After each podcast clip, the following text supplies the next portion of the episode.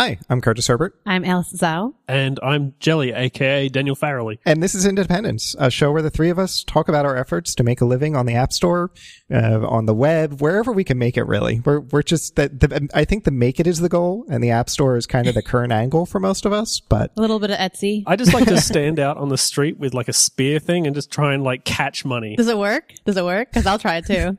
Uh, not really. oh, it's too bad. Just in case first time listeners, the Jelly and I, the two of us, are independent on our own, and Alice is independent, but she does work with a partner, Yano, uh, on their app Custom to Go. And one of the questions we actually got a little while ago, and we were just terrible people at getting to it, was the downsides of being an indie and working alone. And you can still even have this with a two person team. But there are a lot of things that you miss out on when you're not in a corporate environment or an environment with a bunch of senior engineers around you to teach you the ropes or something like that. And that can be a little hard. Um, and I, I know the three of us have all kind of experienced that. So want to dive in a little bit about that today and maybe find some ways that we've been able to deal with that and come out the other side. As you mentioned, Yano and I work together, but he is in Germany and I'm in Chicago. And so there is that seven hour time gap. Though for the most part, I feel like we work fairly independently. And you two don't have a big overlap of roles, right? Like you'll you'll collaborate No, together we- to build the product, but he Mhm. does more of the engineering and you do everything else. Everything but that. Everything but the code. Pretty much. Yep. Don't sue us, release notes. I know. I, I always think of release notes every time I I want to say that as my, it should be my own motto or tagline. I I feel like You're still stuck in the same boat. yeah, in my role, which is again everything but the code, I don't have someone to bounce marketing ideas off of who is perhaps someone who is an expert in marketing. I'm just making things up as I go along. Although it comes easily to me, uh, I think that's why I enjoy this role so much because a lot of ideas come naturally. And the best part of working by myself is that if I have an idea, I just run with it. There's no red tape. Um, I don't have to make sure it's okay with anyone else. I just do it. It's easy to try anything that comes to my mind. Although every now and then I'm like, are we doing this right? I don't know. I'm just going to keep going forward. You can't second guess yourself. As soon as you fall into like second guessing your decisions, which is probably my biggest struggle with being independent and working alone and not not having anybody else to kind of throw things off. I start to second guess my decisions. Yeah. And as soon as you do that, and as soon as you kind of let that kind of start to creep in, what you'll find is that you can't do any work because all you all you can think about is, "Eh, did I do this right? Am I have I done it wrong? Uh, have I done something wrong back in the past that I'm now building on, and it's all kind of going to fall fall apart eventually? It's a terrible path to go down. You just you, you kind of have to stop yourself. You, you really just have Kind to of just have to go- do it. Yeah. Yeah, you just kind of have to power through it. Yeah, it's definitely something I keep trying to convince myself of is I've gotten this far and haven't completely effed everything up yet. At least that I know of. I mean, I'm still waiting for my first big sync bug, but I haven't screwed it up yet. So I have to trust myself that even my random flailing that doesn't always lead to huge successes, it's been a net right direction. Yeah. So that that self trust, I I think, really comes into play when you're independent and you don't have people surrounding you to kind of reassure you that yeah, you got that right. Yeah, even though we're not necessarily making what we thought we would on our second app series, we still get people that love it and that's what keeps us going. I didn't build a bad product. It may not have made money, um, but it isn't a bad product. Well, most products don't make money, unfortunately. That's kind of the reality. But every now and then it'd be nice to Yeah, have 'cause- someone say, you're doing it right. No, you're doing it all wrong. Yeah. Just confirmation. Yeah, because that's, I mean, I think there are a lot of different pockets that we can explore here with the struggles of working alone and not having people surrounding you to tell you you're doing things right or wrong.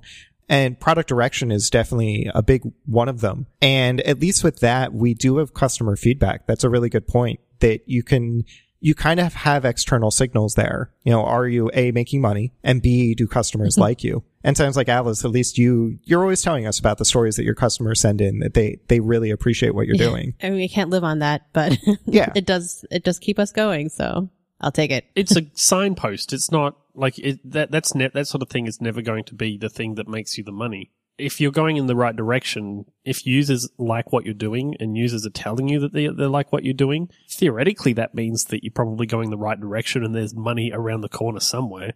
Uh, I mean, it might not be that much money, but if, you know, it's, you, you're going in the right direction. Like, I think we all kind of try to look externally for, you know, for, for signs that we're doing the right thing, that we've made, that we've made the right choices if users are telling you that you're doing well, it probably means that as far as, you know, on the outside, everything is at least good.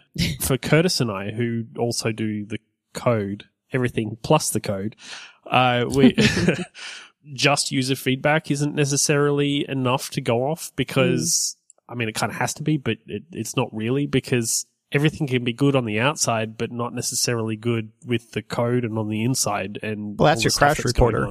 Well, that's your external signal there. No, seriously, that's your external signal there. Yeah. It doesn't necessarily help with code quality, which I think we can get to in a little bit. And quick aside here, Fabric really changed my mentality about crashes because it's one thing when I see, oh God, this crash was triggered 70 times or something like that. But then when I'm able to look at Fabric and say, okay, I have 10,000 daily active users and this one bug just affected 40, crashed 40 times in a week okay, by that that bug's not that bad.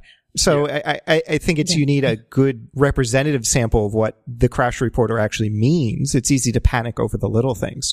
But for me, that, that was a big sanity check that made my life better than just using iTunes Connect for crash reporting. Yeah. But it, with the code, we, we do lose out on code reviews, which is something I miss. I had a corporate life for six years and code review was a big part of that and that's something that I miss. What have either of you two? Well, yes, this might be a little more in your court, Jelly, but have either of you two found anything to kind of help get, mitigate that? I don't have anything specific. Maybe a couple of kind of side pieces that will kind of that kind of lead in the same direction. Obviously, the only person that has seen the code for GIF wrapped is me. you know, because it's all closed source and all that sort of stuff. Somebody else just saw the slopes code this weekend. Oh, oh, oh. That's terrifying. Yeah. but there are other things that I can do to try and make sure that I'm going in right directions on other things. I open source parts of think the stuff that I use. Uh, not smart. necessarily so that other people can use it. It's just mostly just so it's out there and people can look at it. I try to like get interest in people, you know, looking at the stuff that I've written there and if they have find problems with it, I can fix it and stuff like that.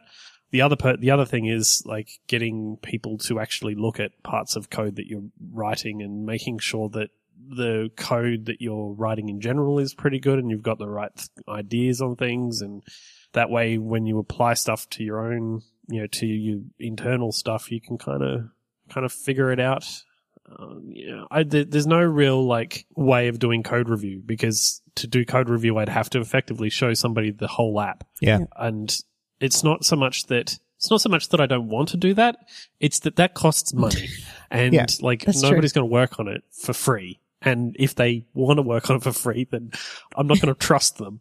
So it's kind of it's a it's a hard situation to be in. Yeah, I do I do have a couple iOS friends that I know kind of try and offer that as a service on the side. They're mm. you know pretty mm. senior engineers and well known within the community, and they'll be like, "Hey, yeah, I'll review your code. I'll charge you for it, but I'll review your code. And that, that could definitely be handy. But yeah, it's, it's hard to pay someone for that when paying for anything is already hard enough as an indie. You know, you, you, you have to yeah. pay for servers, you have to pay for a help desk. And damn it, if I'm hiring another engineer, it's because I want to have an Android port, not just to review my iOS yeah. code. yeah. Or, or like writing new stuff for, for the current code or something like that. Like yeah. the last thing that I want is to bring somebody in and have them spend however many weeks it probably will take to go through and understand the code base, you know, fully enough to yeah. kind of review it properly. And at the end of it, I'm like, okay, well, now I have a pile of things that I have to do. Like, yeah, more work. Yeah. That doesn't sound like fun. Yeah, no thanks.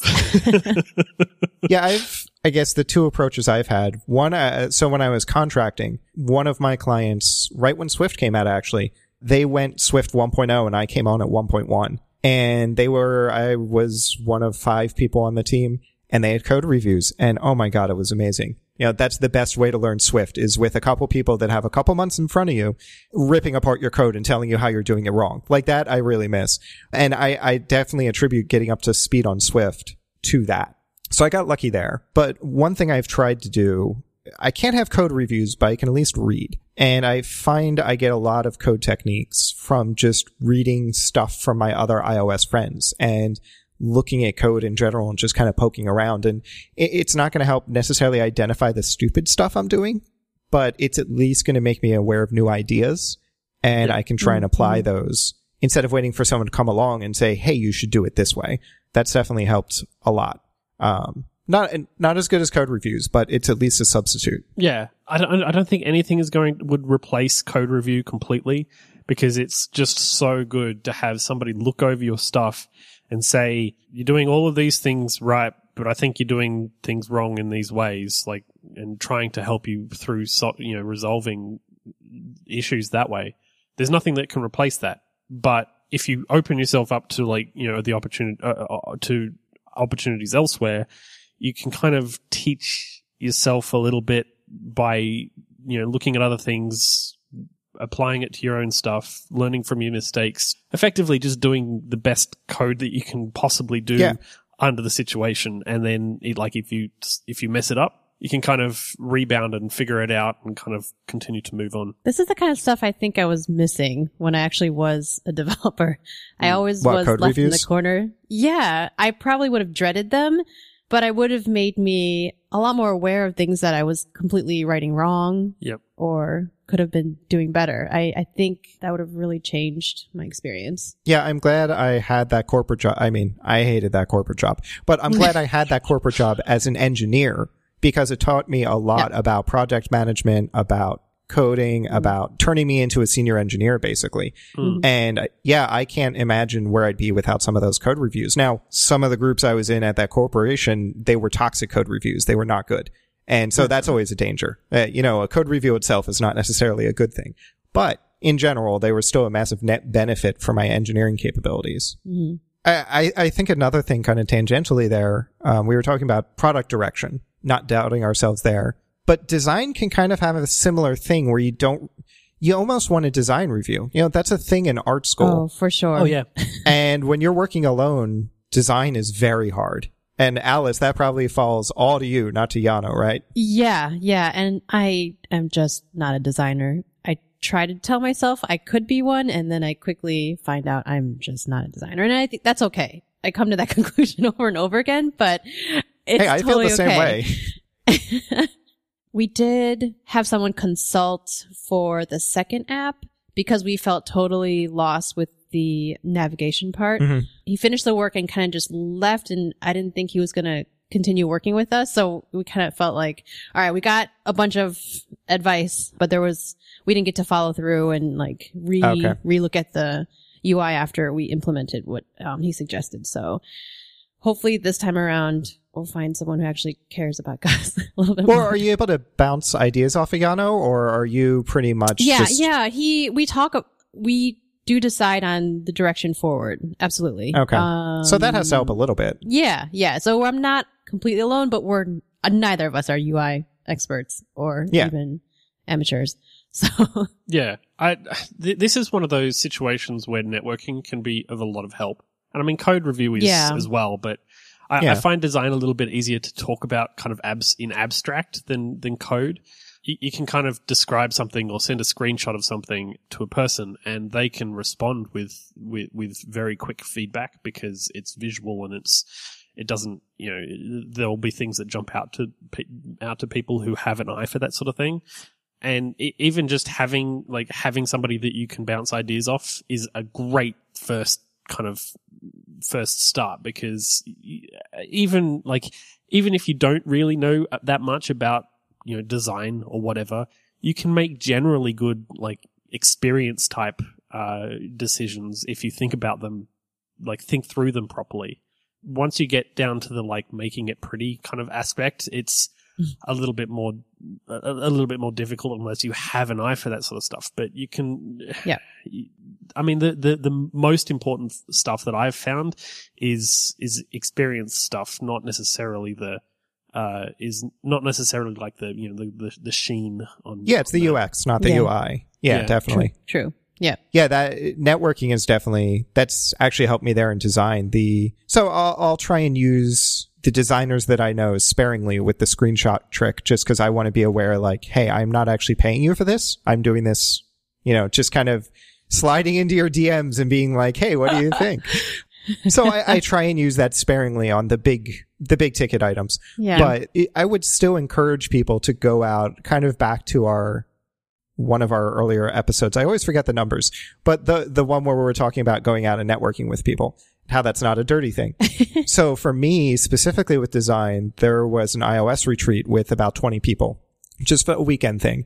And at this point, I was trying to crack a big UI thing in slopes for the update that went out just a couple months ago.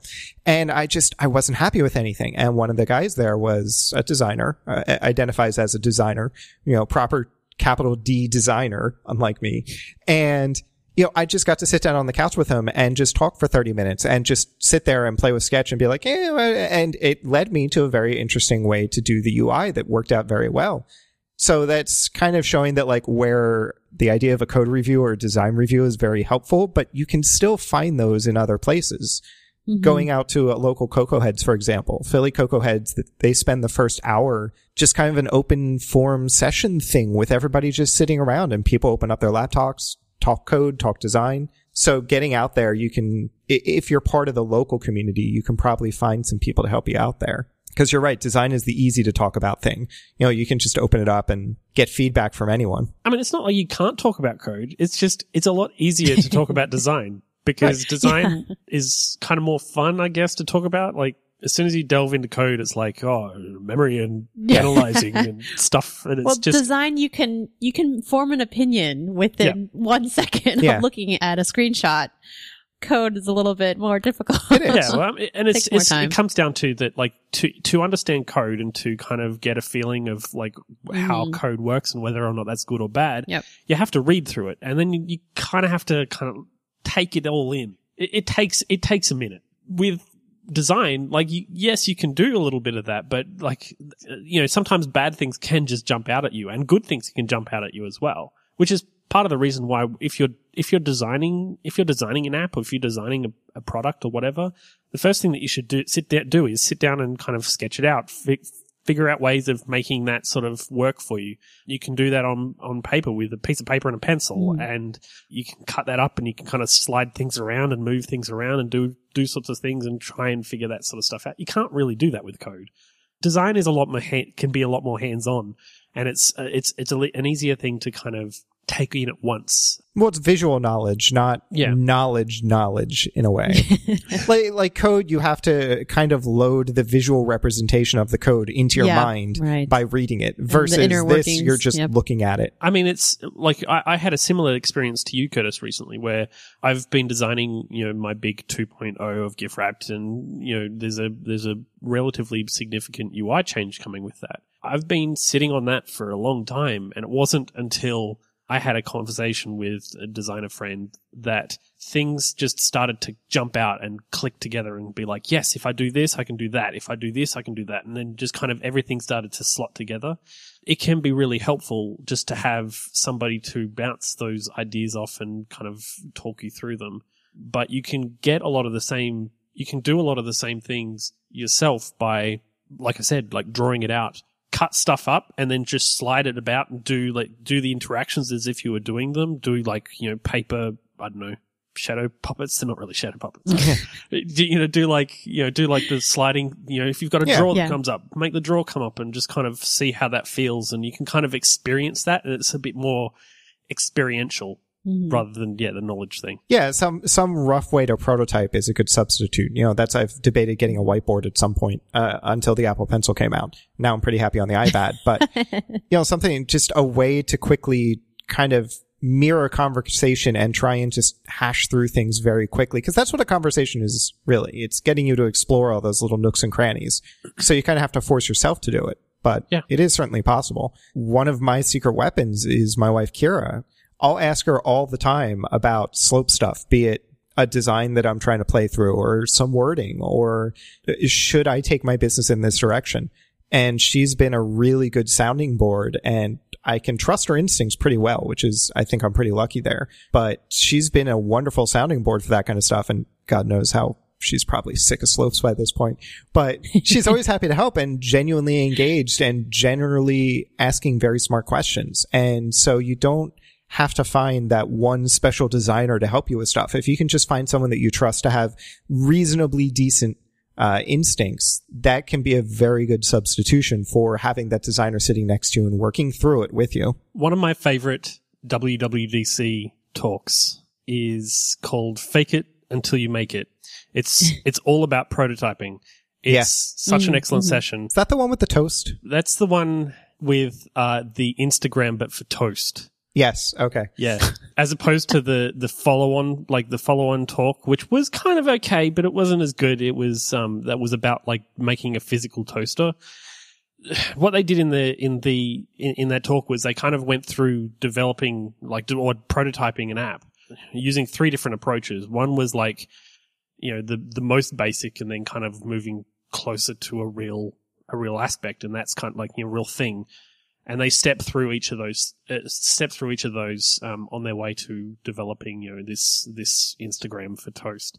Really useful and it kind of the things that they do in that uh, they they talk about in that in, in that presentation is it's not it's the sort of thing that you can do. Like As an indie. you know as an indie like it's Yeah. not a thing that you have to have a team for Mm, you mhm. can put a prototype together and one of the things they do is a paper prototype which you know you cut all the bits out and have things slide around and just they they pretend that they're using a real thing you you stick that in front of somebody else somebody and then kind of you know walk through it with them that can like it doesn't have to be a designer it can be a mate at the pub it can be anybody and as long as they kind of giving you feedback on what's going on what what, what they're thinking and how that's that is going that can be huge like that can be a huge kind of aspect to um, getting feedback on things before you actually you know build them Yeah. And that's the nice part of building something that's for yourself and for your own children. My kids are my first beta testers and my husband is also is really good at finding the weirdest touch bugs where he'll just he'll just randomly, you know, touch the iPad with all five fingers, swipe in the weirdest directions, and he'll find bugs. He's able to simulate what a real child would do. You have a child simulator. Yeah. Well, and that's another that's another area too, and that's actually one that I I think I feel a lot of pain in is the QA process because without a team, without an actual QA team, it's up to us to find our own bugs, or else Yeah, our customers right. find them.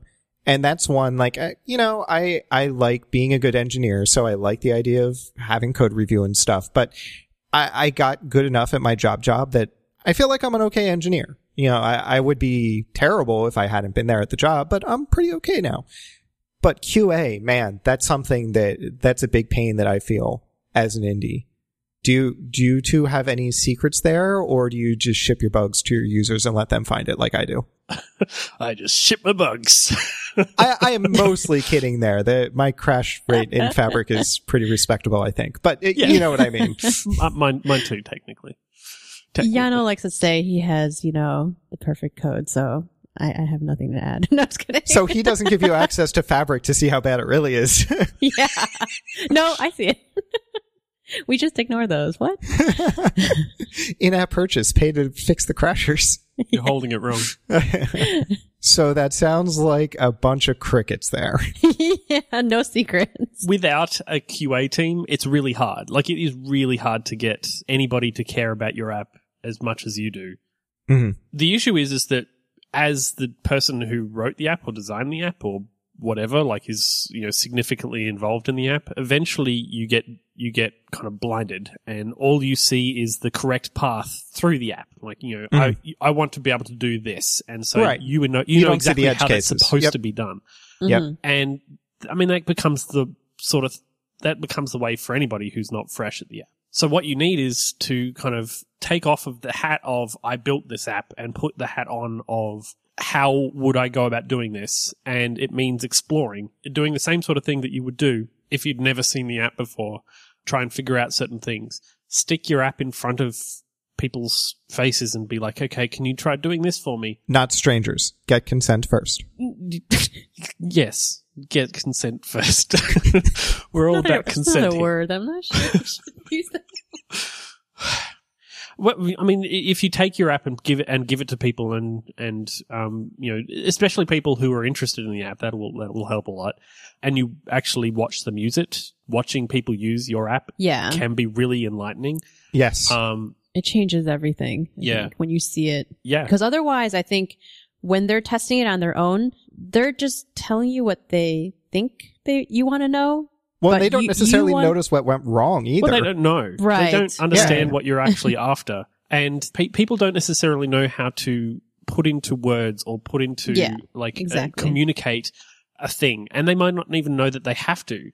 Like, if you've got a, if you've got an issue where, where something is too hidden and they can't, like, and they go, you know, do this roundabout series of steps to find it, they're going to have, it's going to be, you know, partially like a thing of, oh, that's really annoying. And, but they don't like, it's just annoying. Like they don't know why it's annoying or Right. like what's annoying. Right. Yeah. So you've got to figure out why that is. If you're watching somebody use the app and you see them go through all these steps and you go, why didn't, why didn't they just do that one? Like suddenly you, you- Mhm. like you start to realize of like, well, that one wasn't obvious enough clearly.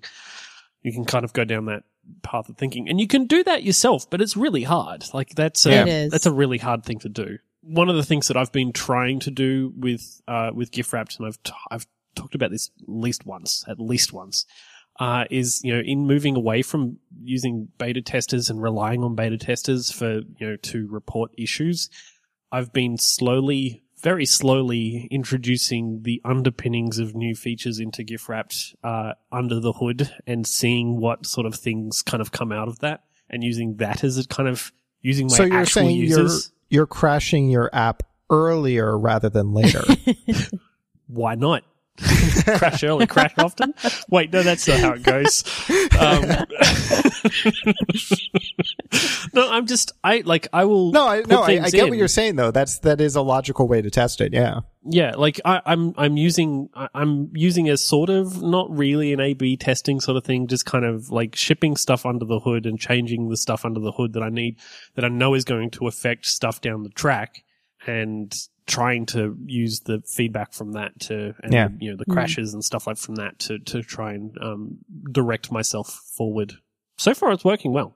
Nice. Yeah. Yeah. So I, it, it sounds like aside from maybe shipping your bugs early, uh, you know, one of one of the main things that I'm kind of taking away from this is finding ways to communicate with people in a more lightweight manner. You know, at local meetups or friends you make, maybe in Slack stuff like that, and just putting yourself out there more and pinging them and just saying like, hey, you know, would you mind taking a look at this and using those resources sparingly because they aren't your coworkers, but they, at least on the big things, they can certainly simulate some of what you're losing by not having coworkers. That and trust yourself. I If you're not completely screwing up, uh, just trust yourself and don't second guess yourself all the time. It's the toughest one of all. Yeah, it is. that's really all it is though like you you can't you can't do anything else like you might be making these horrible mistakes but as soon as you second guess yourself you're off you, you, you're done you, you might as well pack up and go home which isn't Yeah. far because you probably work out of uh, Yeah, Yeah, just walk from the kitchen upstairs and crawl in bed. yeah. yeah crawl into bed and just, Just- cry for an hour Yeah. So if you'd like to get in touch with us and tell us about how you cry for an hour every night because of the mistakes that you're making with your code or designs or business plans, you can do so at independence.fm. Please don't actually. but if, if you do have show feedback or stuff, we, we love to hear that. So you can do that at independence.fm or you can send us one of those old fashioned little emails at hello at independence.fm. We are also on the interwebs, and if you'd like to try talking to us, as this show was suggesting you should talk to people, you can find me on Twitter at parrots. That's the plural of the bird. I'm eat a duck I must. And i am jelly bean soup Thank you all for listening, and we'll catch you again in two weeks.